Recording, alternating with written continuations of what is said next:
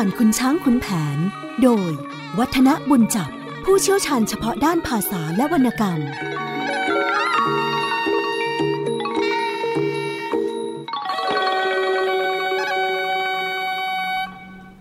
สวัสดีครับท่านผู้ฟังครับ ช่วงเวลาของเรื่องเล่าขานผ่านคุณช้างคุณแผนก็กลับมาพบกับท่านผู้ฟัง แล้วก็มีผมวัฒนบุญจับ มารับหน้าที่เล่าขาน สาระจากวรรณคดีสำคัญของชาติเรื่องนี้ท่านผู้ฟังได้ฟังกัน ตอนนี้เราก็เข้ามาสู่ตอนพลายงามอาสานะครับ แต่ก่อนที่พลายงามจะอาสาเนี่ยก็มีเหตุให้ต้องมีการอาสาก็จากการที่ว่า พระพันวษาได้รับสารจากทางฝั่งเชียงใหม่ คือตั้งใจจะเขียนมากวนประสาท แล้วก็ให้พระพันวษายกกำลังไปลุยกับทางเชียงใหม่แล้วแบบไม่พร้อมไม่พร้อม แล้วทางฝั่งเชียงใหม่คิดว่าเนี่ยจะมีโอกาสหักพระนครศรีอยุธยาได้ และถ้าว่าชนะศึกของพระนครศรีอยุธยา ล้านช้างไม่ต้องพูดถึงหงอแน่นะครับ พอพระพันวษาได้สดับเรื่องราวที่ฝากมากับสารนั้นแล้ว ก็เรียกกันว่า อึกอักอยู่ในใจพักใหญ่ทีเดียว แต่สุดท้ายก็เปล่งสีหนาฏตวาดด้วยความโกรธ ให้บรรดาคนทั้งหลายที่อยู่ในเขตตรงนั้น รู้ว่าทรงจะเอาเรื่องกับพระนครเชียงใหม่แน่ ๆ ทีเดียว ถึงขนาดที่บอกว่า เชียงใหม่นี่ว่ากันไปก็เป็นแค่บ้านเล็กเมืองน้อย จะบังอาจมาสู้กับพระนครศรีอยุธยาดูมันไม่ควรกัน ประหนึ่งลูกมฤคีนั่ก็คือลูกกวางจะพยองมาเล่นกับราชสีมีแต่ตายอย่างเดียวนะแล้วตัวท่านบอกว่าพระพรษาก็ถือเป็นหลักประเทศ ไม่มีใครที่จะต่อต้านได้ ดังนั้นยังไงต้องจัดการให้เด็ดขาดแน่เชียงใหม่ไอ้แค่หยิบมือนี่ไม่พอทับทางฝั่งพระนครศรีอยุธยา อย่างนี้ยังมาอวดชนช้างกันอีกนะครับ ดังนั้น พอประมวลว่า เมื่อล้านช้าง เขายกลูกสาวมาให้ โดยการที่ตัวเองไม่ได้ไปเสนอขออะไรเลย แต่ว่าทางฝั่งเชียงใหม่มาอ้าง อย่างนี้มันดูโอหังบังอาจ ดังนั้นจัดการให้พระยาจักกรีเตรียมทัพ อีกสามวันพระพันวษาบอกจะยกไปตีเชียงใหม่เอง ถ้าตีไม่ได้ ไม่ยอมกลับนะทั้งเกณฑ์เมืองขึ้นน้อยใหญ่ จัดการระดมเข้าไปช่วยกัน ถ้าเจอพวกเชียงใหม่ว่าหน้าไหนฆ่าให้หมดนะเรียกกันว่าทำให้เมืองมันร้างไม่ให้มีผู้คนเลย แม้กระทั่งป้อมปราการกระแพงหรือเผาให้เกลี้ยง อย่าเหลือเอาไว้ให้เป็น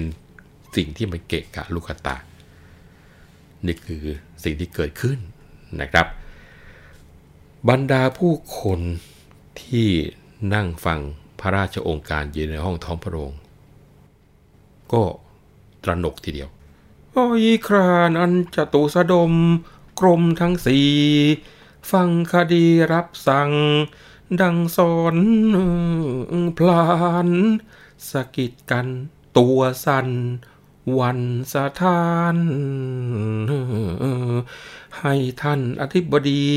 จักกรีทูล ขอเดชะพระองค์ผู้ทรงเดชปินปักนักคาเรศมหายศูนย์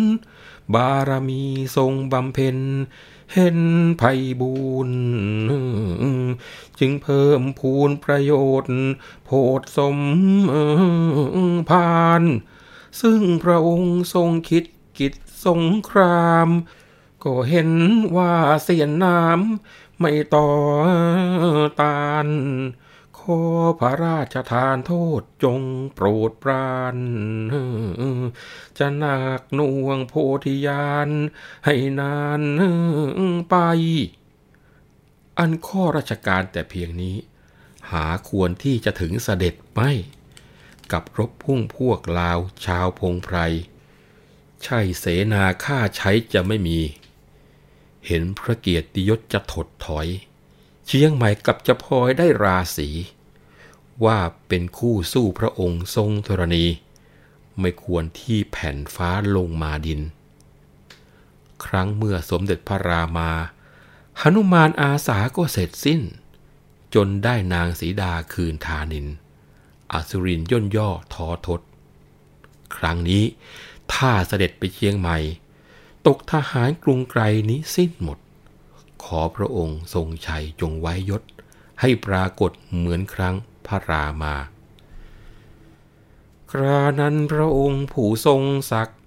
บินปักหลักโลกนาทาง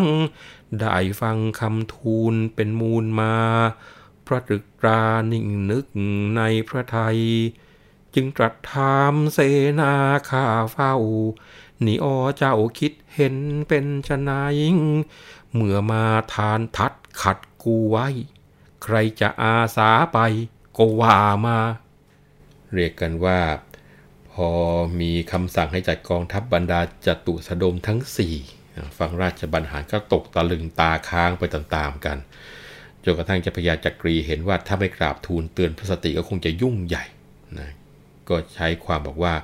ขอเดชะพระองค์ผู้ทรงเดช อันการซึ่งพระองค์ดำริการทำสงครามครั้งนี้ ก็เห็นว่าบรรดาข้าศึกจะไม่อาจต่อต้านพระบารมีอภินิหารได้แน่ แต่ขอพระราชทานได้โปรดอภัยให้ข้าพระพุทธเจ้าด้วยเถอะ อันข้อราชการเพียงแค่นี้ หาควรที่พระองค์จะต้องถึงกับเสด็จด้วยพระองค์เองไม่ ประโยชน์อะไรที่จะไปรบพุ่งกับพวกเราชาวป่าชาวรอย ใช่ว่าเสนาคราชบริพันธ์จะไม่มีสมไรกัน หากพระองค์ทรงพระอุตสาหะเสด็จไปแล้วไซ ก็มีแต่จะเสื่อมถอยพระกียรติยศ ทางฝั่งเชียงใหม่สิ กลับได้ชื่อว่า ตอนนี้กลายเป็นคู่ต่อสู้กับพระองค์แล้ว เปรียบเสมือนแผ่นฟ้าลงมาสู่ดิน ครั้งเมื่อสมเด็จพระนารายณ์ปราบอสูรเขาไม่ได้ปราบเอง ให้หนุมานอาสา ปราบจนได้นางสีดากลับคืนมาดังนั้นขอพระองค์ทรงโปรดไว้พระยศให้ปรากฏเหมือนครั้งที่พระนารายณ์อวตารมาเป็นพระรามเถอะ สมเด็จพระพันวษาพอได้สดับก็ได้สติ กลายความพระพิโรธลงไปเป็นอันมาก แล้วก็ตรัสถามเสนาบดีที่เข้าเฝ้าบอกว่า เอาละเมื่อพวกท่านมาทัดทาน ว่าไม่ให้ข้าเนี่ยไปรบเอง อยากจะรู้นักว่า แล้วใครจะอาสากุบิตีเชียงใหม่ครั้งนี้ พอเจอคำย้อนถามกลับมาอย่างนี้บรรดาเสนาข้าเฝ้าที่อยู่ตรงนั้น แทนที่จะมีบอกข้าพระพุทธเจ้าเองนะปรากฏว่าไม่มีใครที่จะอาจหารรับอาสากับเงียบกริบ เหมือนกับถูกปิดปากอย่างนี้ทีเดียว หมอบก้มหน้านิ่งเฉยไปตามๆกัน การกระทำของบรรดาเสนาข้าราชการเหล่านี้มันเหมือนกับเป็นการจุดเพลิงแห่งพระโทสะขึ้นมาอีกครั้งหนึ่ง ว่าเมื่อกี้เบาๆตอนนี้โอ้โหยิ่งหนักเลยทรงพระพิโรธกระทืบพระบาทตะวาดกล้องประหนึ่งว่า ฟ้าลั่นเลยทีเดียว อย่างไรเล่าเอาจริงก็นิ่งงัน เปล่าทั้งนั้นพูดเล่นไม่เป็นงาน ดีแต่ช่อไพร่ไพร่เงินกิน ปลอกปลิ้นลิ้นลมผสมประสาน เลี้ยงเสียเบี้ยวัดไม่ต้องการ มีสิงคารยศศักดิ์หนักแผ่นดินกริวพลางทางเสด็จเข้าวังใน คุณนางน้อยใหญ่ กลับไปสิ้น พรันตัวทุกคนเป็นมนทิน ด้วยได้ยินประพาสขาโทษท่านเอ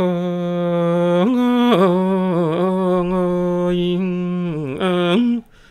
จะกล่าวถึงพรายงามสามสวัสดเฉลียวฉลาดแกล้วกล้า วิชาขยัน เรื่องฤทธิ์ประสิทธิ์ทุกสิ่งอัน หมายประจันสงคราม ไม่ขามใคร อยู่กับพระหมื่นสิงมาปีกว่า เจ้าอุตสาฝากตัวให้รักใคร จนเธอเลี้ยงเป็นลูก ด้วยถูกใจ สารพัดจัดให้ ได้สุขสบาย วันนั้นรู้คดีว่ามีศึกคะเนนึกเห็นจะสม อารมณ์หมาย จะอ้อนวอนพึ่งบุญ คุณพระนาย เบี่ยงบายให้ได้รับ อาสาไป ถ้ากระไรจะได้ทูลขอพ่อ คิดขึ้นมาน้ำตาคลอสะอื้นให้ โอกรรมพ่อทำมาอย่างไร จึงต้องไปทนทุกข์ทรมาน ติดคุกมาแต่ลูกอยู่ในท้อง แม่วันทองช่างกระไรไม่สงสาร เสียแรงร่วมยากมาเป็นช้านาน ครั้นถึงบ้านแล้วแม่ก็แชร์ไป เป็นหลายปีดีดักไม่อีนัง หาคิดถึงความหลังของพ่อไม่ แต่ตัวลูกจักกะแล่นจะบรรลัย เพราะเหตุไอ้ขุนช้างเป็นตัวมารสะอื้นพลางทางคิดถึงคุณพระ เดชะความสัตย์อธิษฐาน ข้าพระเจ้าจะดำริตริงการ คิดอ่านขอโทษให้บิดา ขอให้ได้สมอารมณ์คิด อย่าให้ผิดมุ่งมาตรปรารถนาอธิษฐานเสร็จพลัน แล้ววันทา พอเพลาพลบคำเข้าไต่ไฟ เห็นพระหมื่นสีอยู่หอกลาง แสงเทียนสว่างกระจ่างไข ลูกเมียหมอบนั่งสะพรั่งไป พระมื่นสีทีใจไม่สบาย เล่าความถึงกริ้วด้วยเรื่องทัพ รับสั่งเสร็จสับให้บัตรหมาย เตรียมทัพหลวงไว้ทั้งไพร่นาย วุ่นวายอึกกระทึกทั้งพารา พลายงามแอบฟังพระมื่นสี พอได้ทีก็คลานเข้าไปหา พลางร่ายพระเวทให้เมตตา วันทาแล้วถามไปทันที ดูคุณพ่อเป็นไรไม่สบาย ได้ยินว่าวุ่นวายทั้งกรุงศรี เกณฑ์ทัพจับกันเป็นโกลี ลูกนี้อยากรู้เป็นอย่างไรเออเออพระหมื่นสีว่าเออ พลายงามเอ่ยรบพุ่งเราจะเคยก็หางไม่ วันนี้พระองค์ผู้ทรงชัยตรัสไทยถามทั่ว ทุกตัวคน นิ่งหมดไม่มีใครอาสากริ้วดังฟ้าผ่าโกลาหนเสด็จออกพรุ่งนี้เข้าทีจน เอากุศลเสี่ยงสุด แต่บุญกรรม ถ้าไม่มีผู้ใดใครอาสา พ่อนี้เห็นว่าไม่เป็นสัมจะพากันวุ่นวายตายระยำ หน้าดำอยู่ทั่วทุกตัวคน เอ้ยพลายงามฟังความก่อสมคิด มอบชิดแล้วตอบอนูสน คุณพ่ออย่าได้เป็นธรรมวนจงผ่อนปรนเพชรทูล ให้ชอบที่ ลูกนี้จะรับอาสาไปทำเมืองเชียงใหม่ ให้ปนปี จะจับ เจ้าเชียงใหม่ ไอ้ตัวดี มิให้มีลำบาก แก่ไพรพล เสียแรงลูกเรียนรู้แต่ครูมา จะอาสาทำศึก เสียงสักคนให้มีชื่อลือทั่วทั้งสากล ว่าเป็นคนชาติทหาร อัญชานชัยครานั้นพระหมื่นสีผู้ปรีชา ฟังพลายงามว่ายังสงสัย ซึ่งเจ้าจะกล้าอาสาไป พ่อนี้ยังไม่ได้ไว้อารมณ์ด้วยตัวเจ้ายังเล็กเด็กหนักหนา จะทูลความอาสาเห็นไม่สม ไม่เคยเห็นวิชาอาคม เจ้าสะสมร่ำเรียนไว้อย่างไร ลูกเอ้ยการศึกนี้ลึกนัก เอาแต่โวหารหักนั้นไม่ได้ ถ้าเหมือนพ่อก็พอจะไว้ใจ หรือพ่อเจ้าเขาให้ตำรับเรียน ไปเพชรทูล ถ้าดีก็มีหน้า เคลื่อนคลายก็จะพากันถูกเคี่ยน จะเสียทีที่ลำบากภาคเพียรไปพลั้งพลาดแล้วเจียนพากันตาย ตรองดูให้ดีนะลูกรัก จะหารหักเพชรทูลไม่ใช่ง่าย เอ็นดูอยู่ว่าเจ้าเป็นลูกชาย พ่อหมายจะปลูกฝังให้เป็นตัว ไม่ใช่แกล้งเกียดกันฉันทา เกรงแต่ว่าไปจะไม่รอดชั่ว อย่าประมาทคาดได้ด้วยไม่กลัว จงถ่ายเทดูให้ทั่วถึงทางความเฮ้ยเจ้าพลายงามนบนอบตอบว่าจาคุณพ่อว่าเพราะรัก จึงหักห้าม ด้วยยังไม่เห็นดีของพลายงาม ไม่ใช่ลูกว่าตามใจขนอง เป็นลูกศิษย์มีครูรู้เที่ยงแท้ ท่านทำนายไว้แน่ ไม่เป็นสอง ถ้าจะให้ปรากฏ จะทดลองให้ทองแท้ได้เห็น เป็นแก่ตา ว่าแล้วยกมือขึ้นไหว้ครู ให้สิงสู่แล้วอ่านพระคาถา หายตัวไปพลันมิทันช้า ต่อหน้าคนผู้อยู่ทั้งนั้น พระหมื่นสีค่อยมีน้ำใจมา หัวร้องร่าเออ เช่นนี้ดีขยัน พอจะเอาการได้ไม่เสียพัน คลายเวทพูดกันเถิดลูกยา เจ้าพลายก็คลายให้คนเห็น กลับเป็นเสือโครงตัวคร่ำคร่า โตทะมึนยืนหยัดดัดกายา ทำท่าเหมือนจะโดดโหลดใส่คน แต่บรรดาลูกเมียพระหมื่นสิงตกใจวิ่งหนีอยู่สับสน แต่พระหมื่นสีรู้ทีกล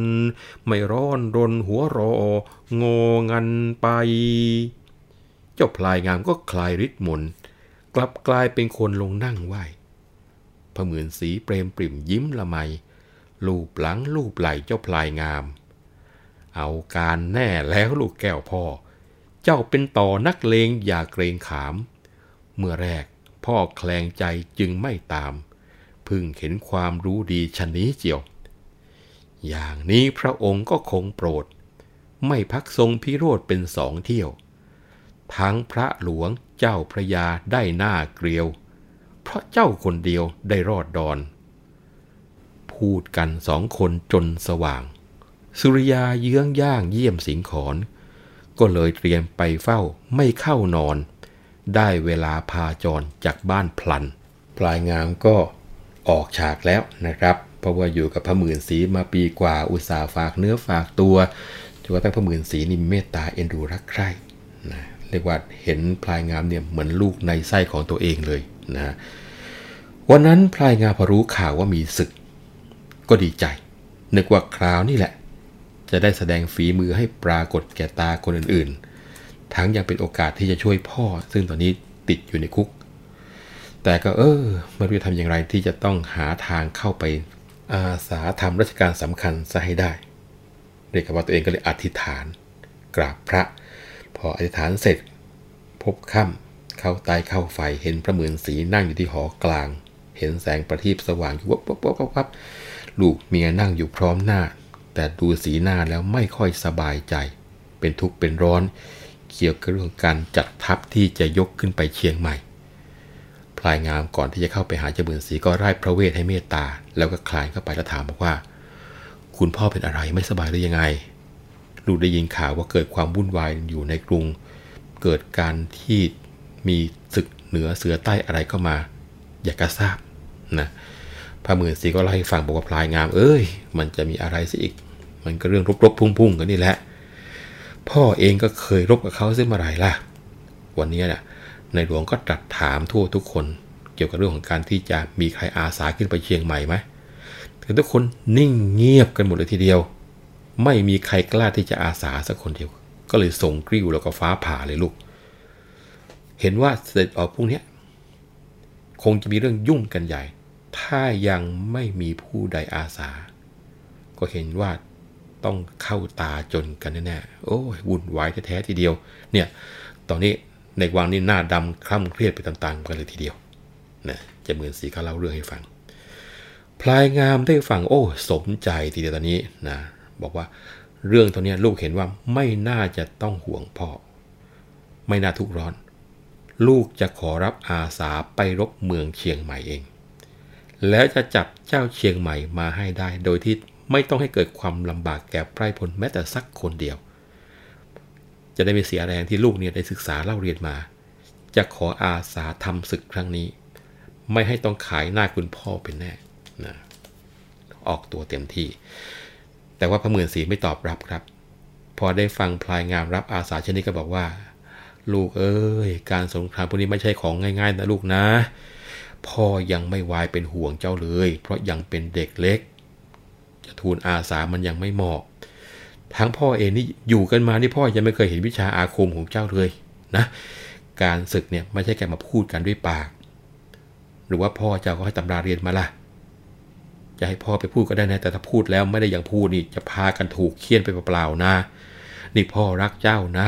คิดจะปลูกฝังเจ้านะ ไม่ใช่พ่อจะรังเกียจเดียดฉันหรือแกล้งกีดการเจ้า ถ้าจะอาสาคิดดูดีๆนะนะ พลายงานก็ตอบบอกว่า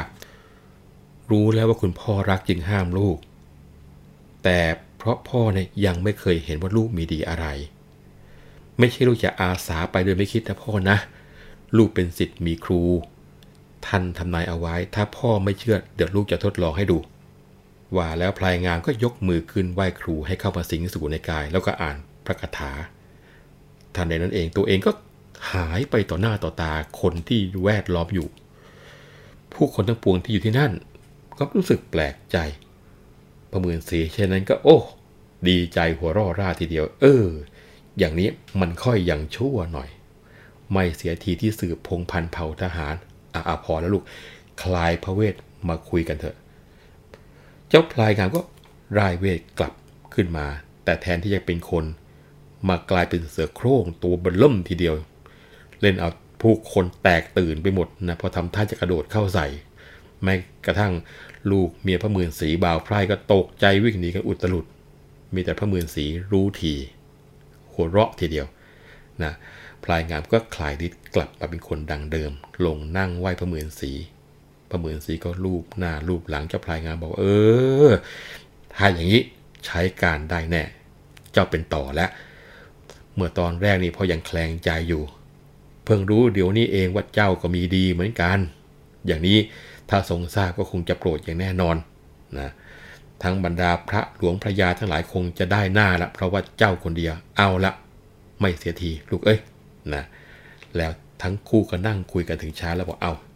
พรุ่งนี้ไปเข้าเฝ้าดีกัน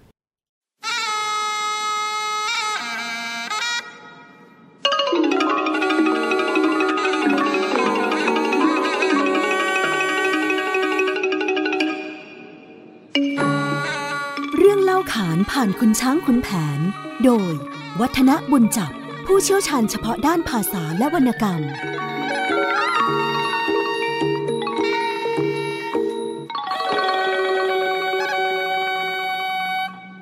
เนื้อความที่ผ่านมาท่านผู้ฟังจะสังเกตได้ว่า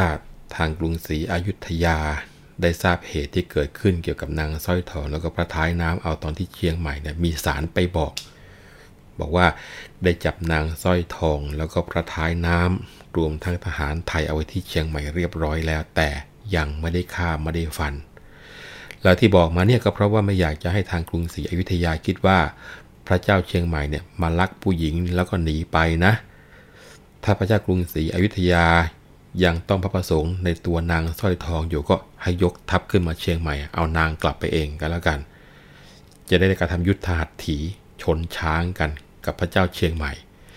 ถ้าหากว่าสมเด็จพระพันวษารบชนะก็อะจะได้ให้นางสร้อยทองกลับคืนไป ส่วนพระท้ายน้ำแล้วก็ไพร่พล500นั้น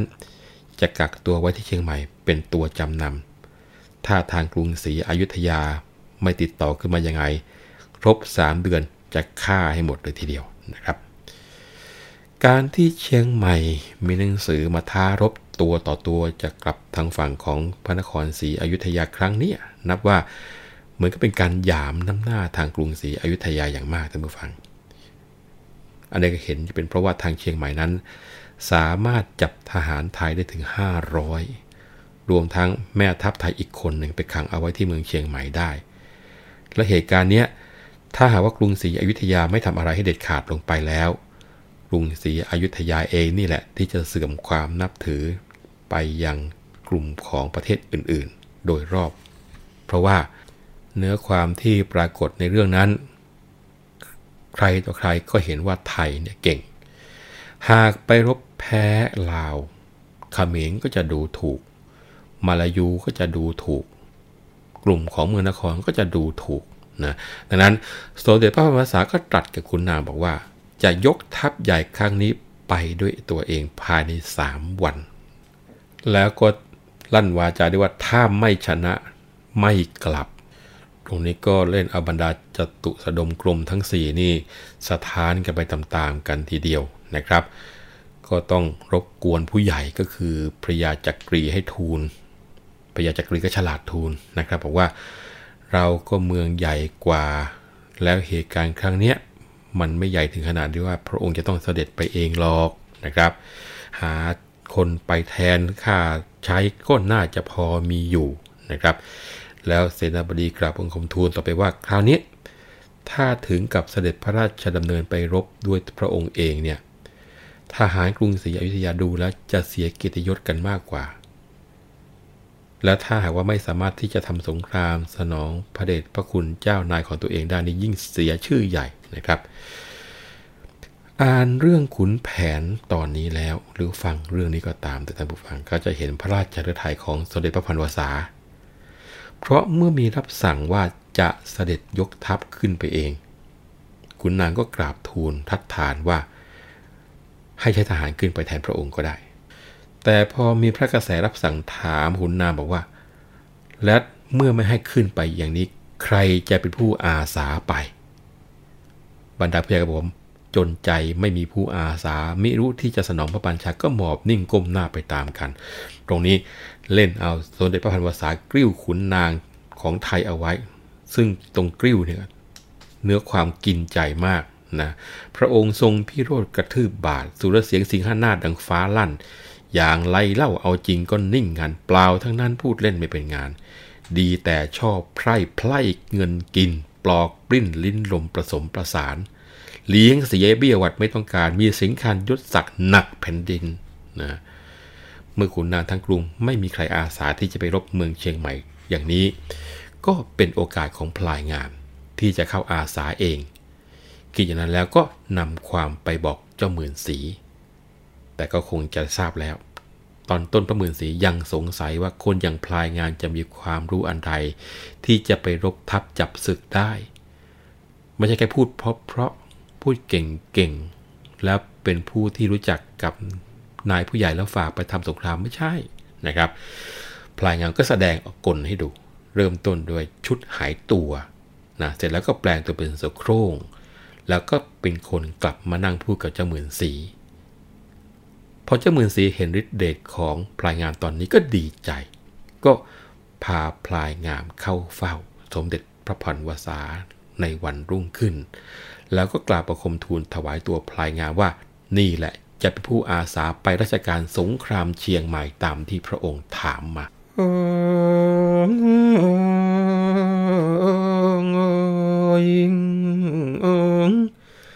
ครานั้นจะหมื่นสีเสาวรักราชอภิวาทูลไป มิได้พรัน เดชะพระองค์ ผู้ทรงทัน อันชีวันอยู่ไทยพระบางทากระมมชันออกไปไต่ถาม ได้นายพลายงามจะอ้างสาง เป็นบุตรคุณแผน แสนสักดา ได้ร่ำเรียนวิชา มาเชียวชาญ กระหม่อมฉันสงสัยได้ทดลอง ก็แคล้วคล่องสามารถอ่านหารเป็นคนดีมีวิชาอาการ แล้วเหล่าปราณก็เคย สงครามมา ก่อนที่เจ้าหมื่นสีจะได้ตอบให้พระองค์ท่านสบายใจ ก็โดนหนักพอสมควรในตอนต้นนะครับ เพราะเมื่อพระพันวษาเสด็จท้องพระโรงแล้วก็ยังตึงเครียดอยู่นะทอดพระเนตรเห็นบรรดาข้าราชการมีสีหน้าซีดเสียวมือนคนจะตาย ก็เดือดดาล มือนจะคลั่งทีเดียว แล้วก็ตรัสบอกว่าว่ายังไงคอยฟังอยู่ ใครจะอาสาบ้างหรือไม่ หรือว่าไม่มีไอ้เลขธาตุเลขสมกลมนอกกลมในมันจะอาสาบ้างจะมีไหม จะได้แต่งตั้งมันขึ้นมา แล้วก็ถอดไอ้พวกอเจ้าเหล่านี้ให้ไปทำงานแทนมัน ให้สมกับที่หัวขดเหมือนกับหัวเต่าเลยทีเดียว แต่พอได้ทรงฟังพระมืนสีว่าอย่างนี้ก็ดีพระไทยว่าไหนละไอ้พลายงามอยู่ที่ไหน เอาตัวมันมาให้ดูหน่อยสิว่าหน้าตามเป็นยังไง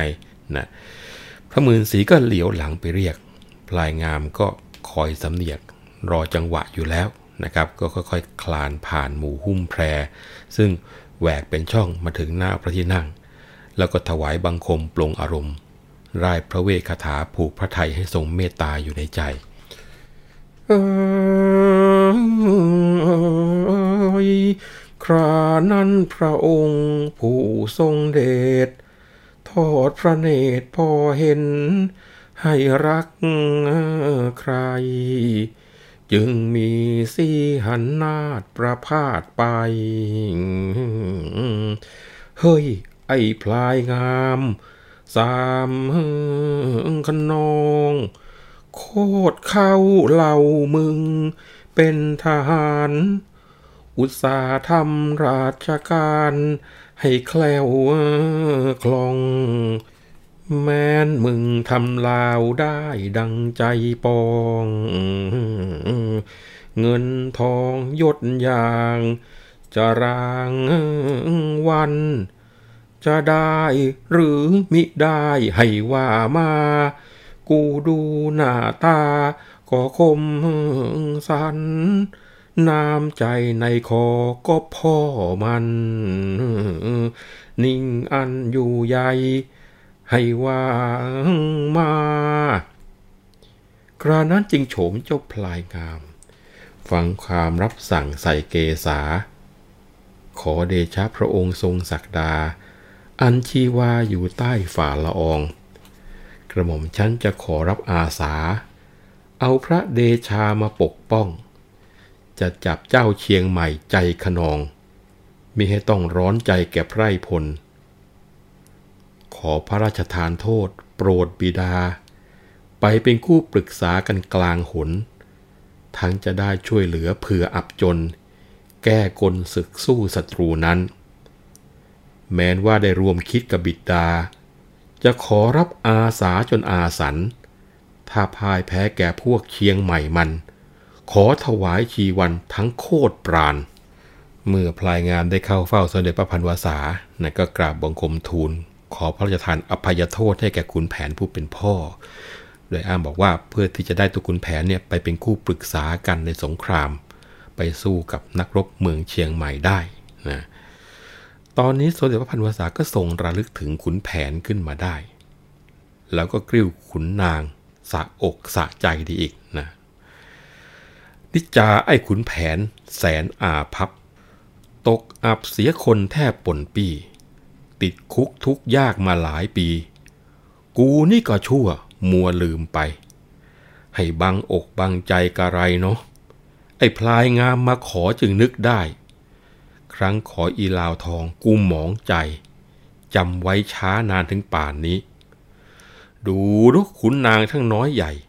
พากันนิ่งเสียได้ไม่พอที่ ทารกรรมมันมาสิบห้าปี ช่างไม่มีผู้ใดใครชอบพอ เหตุด้วยไอ้นี่ไม่มีทรัพย์ เนื้อความมันจึงลับไปเจาหนอทำมั่งมีไม่จน คนก็ปรอมึงขอกูขอไม่เว้นวัน นับประสาหาคนไปสู้ศึก ก็ไม่มีใครนึกถึงมันนั่น ด้วยอิจฉาว่าวิชาไม่เท่าทัน มันไล่ฟันเอาเมื่อตามขุนช้างไป ความกลัววิ่งหัวเป็นดอกล่อ รู้จักฝีมือพ่อหรือหาไม่ พระยายมฟังว่าช้าอยู่ใหญ่ จงสั่งไปให้ถอดไอ้แผนมา ฟังความจากคำที่สมเด็จพระพันวษาพูดมาก็จะเห็นได้ว่า เงินน่ะถึงแม้จะไม่สำคัญในทุกสิ่งทุกอย่าง แต่มันก็ช่วยได้มาก ความข้อนี้ เป็นจริงมาตั้งแต่สมัยอยุธยายันทุกวันนี้เลยทีเดียวท่านผู้ฟังครับ เรียกว่าจริงมานานแล้วนะใครจะเอาความจริงไปใส่พระโอษฐ์พระพันวษานี่ยากที่จะคาดเดาได้ เรื่องก็เดินต่อตรงที่ว่าท่านเจ้ากรมยมราชได้รับคำสั่งแล้วก็รีบออกจากห้องท้องพระโรงไปให้ผู้คุมเนี่ยถอดเอาขุนแผนมาจากคุกทันที พอมาเฝ้าพระพันวษา พระโอษฐ์ท่านก็ตรัสบอกว่า เออ ไอ้ขุนแผน เองเนี่ยไม่ควรที่จะมาเคราะห์ร้ายอย่างนี้เลยนะ วันนี้ถือว่าสิ้นเคราะห์ เพราะว่าลูกชายแกแท้ๆ มันมาขอเจ้าไปเป็นเพื่อนตายกับมัน เพื่อที่จะไปตีเชียงใหม่ ตัวเจ้าก็มีฝีมือ ชนิดที่ว่าไม่มีใครเทียบได้ ไอ้ตัวข้าก็หลงชั่วช้าสามาน เอามึงขังคุกเอาไว้ตั้งนาน ที่ขังเนี่ยไม่ใช่ว่าจะแก้แค้นหรือว่าเคืองมึงก็หาไม่นะ หากแต่มันลืมไป มึงจะเอาผู้คนสักกี่คนล่ะ กี่หมื่นกี่แสนว่ามาอยครานั้นขุนแผน แสนสุภาพ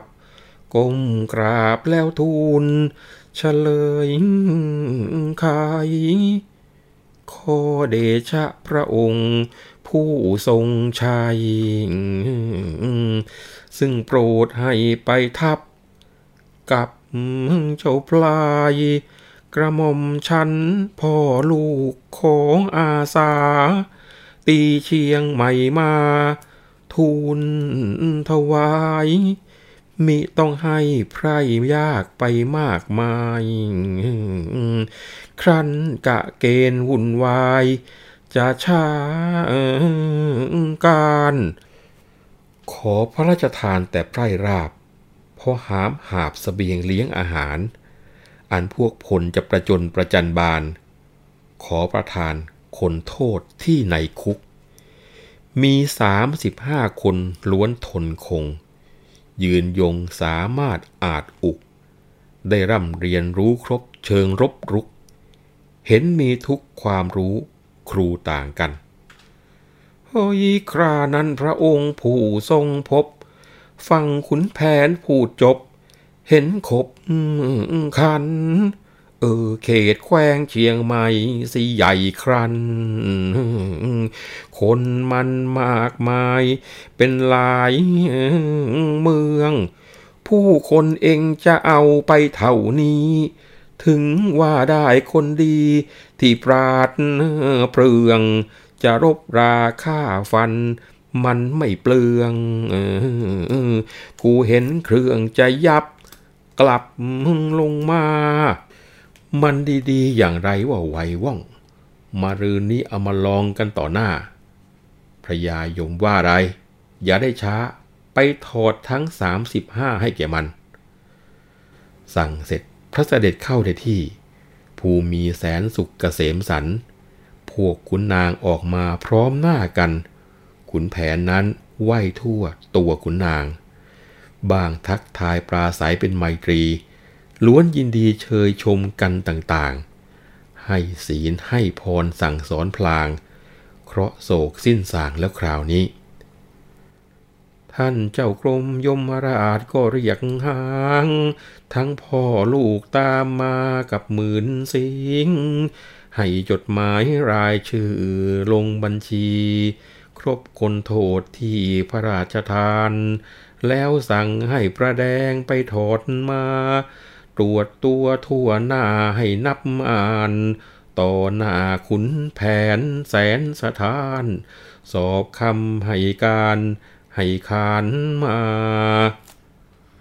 ตอนนี้แหละครับทุกผู้ฟังครับ ที่ถือว่าเป็นหัวใจของเรื่องขุนช้างขุนแผน ที่ท่านอาจารย์หม่อมราชวงศ์คือบอกว่า นี่คือวรรณกรรมในฐานะที่เป็นนิยายของคนคุกนะขุนแผนได้กราบถวายบังคมทูลบอกว่าไม่ต้องการทัพใหญ่ เพราะว่าจะเสียเวลามากในการที่จะจัดทัพ โดยที่ขุนแผนนั้น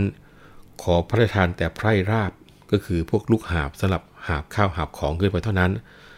ส่วนทหารที่จะออกรบนั้นขุนแผนขอพระราชทานคนคุก ที่ขุนแผนได้รู้จักในคุกเอาไว้แค่เพียง 35 คน ซึ่งบอกว่าล้วนแต่เป็นผู้ที่มีวิชาความรู้ทางด้านเวทมนต์คาถา ขอ 35 คนเท่านั้น แล้วก็จะตีเมืองเชียงใหม่มาถวายได้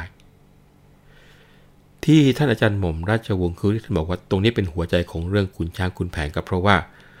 ตรงนี้เป็นตอนที่คนคุกผู้ฟังเสภาเรื่องขุนช้างขุนแผนอยู่ทุกคืนนั้น ได้มีทางแสดงออกอันเป็นของตน คือว่า คนคุกมีเพียง 35 คน ได้อาสาไปรบเพื่อบ้านเพื่อเมืองของตัวเอง และเพื่อสนองพระเดชพระคุณของสมเด็จพระมหากษัตริย์ของเขาทุกคน เรื่องคุณจาคุณแผนมาเป็นเกียรติยศเอาตอนนี้ เป็นการแสดงถึงวีรกรรมของคนคุก คนคุกที่เป็นวีรชนในครั้งนั้น ปรากฏชื่อเสียงเรียงนามโดยละเอียดในเรื่องขุนช้างขุนแผน ลองฟังดูครับมีใครบ้าง ข้าพระเจ้าไอพุกอยู่ลุกแก่ เมียชื่ออีแต่พระเจ้าข่าโทษปล้นให้รำระบำป่า ให้อีมารำรื้อไปมือเดียว ถัดไปไอมีบ้านยี่ล้น เมียชื่ออีผลปล้นตาเขียว แทงถูกอีชังกำลังเยี่ยว ปากเบี้ยวล้มตายน้ำลายฟด ถัดไปไอ้ปานบ้านชีหน เมียชื่ออีสนปล้นบางปรากฏ ผูกคอตาจ่ายกับยายรถ เอาไฟจดจุดขนหล่นร่วงไป ถัดนั้น ไอ้จันสามพันตึง เมียชื่ออีอึ่งบ้านเหมืองใหม่ พวกปล้นขุนสีวิชัย เอาไม้เสียบก้นแกจนตาย ถัดมา ข้าชื่อไอ้คงคราวเมียชื่ออีเต่าบ้านหนองหวาย ปล้นบ้านบางภาษีเมื่อปีกลาย ได้ทรัพย์จับควายผูกต่างมา ต่อมาข้านี้ ไอ้สีอาจ เมียชื่ออีกงราชพระเจ้าข้าคนไทยไล่ปล้นบ้านละวะ แล้วเข็นฆ่าตาปานบ้านตาลเอนถัดไปไอ้ทองอยู่ช่องขวาก ผัวอีมากฆ่าลาวชื่อเท้าเสน ขึ้นย่องเบาเอาบาดผ้าพาดเนน ทุบตะเถนแล้วซ้ำปล้ำหลวงชี ที่นั่งถัดไปไอ้ช้างดำ อยู่บ้านถ้ำย่องเบาเจ้าภาษี เก็บเงินทองของข้าวบรรดามี ของดีๆ ไม่น้อยทั้งพลอยเพชรถัดมาไอ้บัวหัวกะโหลก โทษปล้นชีโคกที่ปากเกร็ด แล้วตีไอ้ดูกจมูกเฟ็ดฟันตาสายขายเป็ด บ้านตึกแดง ถัดมาข้าชื่อไอ้แตงโม เมียชื่ออีโตบ้านชุมแสง ปล้นชีดักขนนขนพอแรงข้าขุนทิพแสงเจ้าซับตาย ไออินเสือเหลืองเมืองชัยนาท เมียชื่ออีปาดบ้านขนาย เที่ยวปล้นฆ่าคนสักร้อยปลาย ลักควายแทงกินสิ้นเป็นเบือ ไอมอนมือด่างบางฉลงเมียชื่ออีโค้งเป็นชาวเหนือ ลักท่วนลักถี่ทั้งตีเรือ ครกกระบากสากกระเบือไล่เก็บครบ ถัดไปไอ้ทองอยู่น้องฟูก เมียชื่ออีดูลูกตะจบ กลางวันปิดเรือนเหมือนชมบแต่พอพบคนเดียวเที่ยวย่องเบา อ้มากสากเหล็กปล้นเจ๊กกือ เมียมันตาปลือชื่ออีเสา ถัดไปไอ้กุ้งคุ้งตะเภา ฟันผัวแย่งอีเมาเอาเป็นเมีย ไอ้สงผัวอีคงอยู่กงคอน ตีชิงผ้าผ่อนข้ามอนเสีย ถัดไปไอ้กลางอยู่บางเฮียหาเมียไม่ได้ไล่ตีเรือ ไอ้กลิ้งผัวอีกลักดักขนน ลักควายขายคนปล้นเรือเหนือ ไอเผาผัวอีพานบ้านนาเกลือ เอายาเบื่อหลวงโชดึกเก็บตึกเตียน ไอจั่วผัวอีปรางบางน้ำชน ขึ้นย่องเบาหมื่น ทน ขนเอาเลี่ยน ไอแมวผัวอีม้าอยู่ท่าเกวียน เข้าบ้านพิษเพียนปล้นปลอมริบ พิจารณาเป็นสัตว์ซัดทอดฟ้อง เอาข้าวของนางทองกระมิบ ถัดไปไอ้มั่นผัวอีจันทิพย์อยู่น้ำดิบปล้นตีหลวงชีเผา หาได้แทงแกไม่ดังให้การ นครบาลสอบแก้เป็นแผลเก่า ไอจันผัวอีจานบ้านกระเพรา โทษปล้นจีนเก้าเผาโลงเจ๊ก ยิงปืนปึงปังประดังโห แล้วเอาสารพระโต้ต่อยหัวเด็ก ถัดมานั้น ไอสานกเล็ก อยู่คุ้มถลุงเหล็กผัวอีดี สกัดตีโคต่างทางโคราช แทงไอชัวผัวอีปาดล้มกลิ้งขี้ ไอ้มากหนวดผัวอีขวดอยู่บางพลี โทษตีเดิมบางเอากลางวัน ไอ้เกิดกระดูกดำผัวอีคำด่าง โทษสะดมกรมช้างกับหมอมั่น ปล้นละวะป่าดงคงกระพัน กระหำควายไข่ดันเป็นทองแดง สิริคนโทษซึ่งโปรดมา ครบสามสิบห้าล้วนกล้าแข็ง อยู่ยงคงกระพันทั้งฟันแทง เรียวแรงทรหดอดทนทำกรรมต้องจำมาช้านาน สิ้นกรรมบันดาลจึงให้ผล พลายงามทูลขอพ่อออกพ้น จึงปล่อยโปรดโทษคนทั้งนี้มา เป็นว่าได้รู้จักชื่อ 35 คน ที่ขุนแผนขอเป็นกองกำลังไปรบกับเชียงใหม่เรียบร้อยแล้ว วันนี้เวลาของรายการหมดลง ครั้งหน้ามีเรื่องสนุกสนุกต่อ วันนี้ผมวัฒนบุญจับขอลาไปก่อนนะครับ สวัสดีครับ